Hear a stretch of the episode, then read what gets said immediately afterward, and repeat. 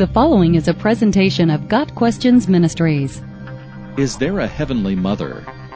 The Bible does not teach the existence of a heavenly mother. God is the heavenly father. Luke 11 verse 2.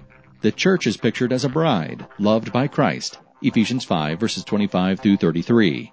The concept of a heavenly mother, who is the true bride of Christ, is taught by the World Mission Society Church of God, a Korean cult founded by Ahn Sahng-hong in 1964. The World Mission Society Church of God believes that Ahn Sahng-hong is the second coming of Christ. When he died in 1985, his spiritual wife, Zahng Gil-jah, took over, calling herself the Heavenly Mother, and citing verses such as Revelation 21 verses 9 and 10, chapter 22 verse 17, and Galatians 4 verse 26. Revelation 21 verse 2 describes the New Jerusalem as a beautifully adorned bride.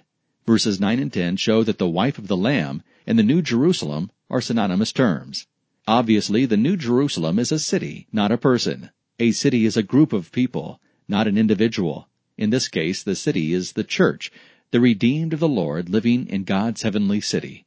The Lamb's wife, then, is figurative, not literal. Galatians 4 verse 26 says, The Jerusalem that is above is free, and she is our mother.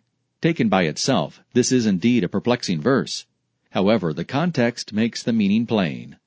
Paul is contrasting the Old and New Covenants.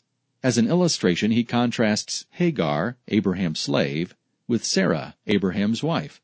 Hagar represents the bondage to the law, and her son, Ishmael, was a son of law and of bondage.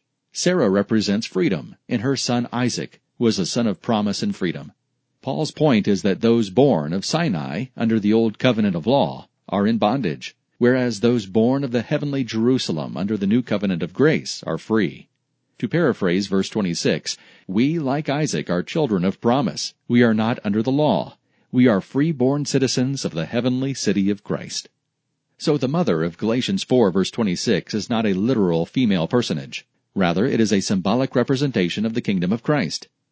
Another passage that pictures the city of God and its inhabitants as a mother and children is Isaiah 49 verses 17 through 21. Anyone who proclaims herself to be the heavenly mother or who claims to be the literal bride of Christ is practicing deceit. The World Mission Society Church of God is a cult. Its heavenly mother heresy is just one of its many false teachings. Got Questions Ministry seeks to glorify the Lord Jesus Christ by providing biblical answers to today's questions online at GotQuestions.org.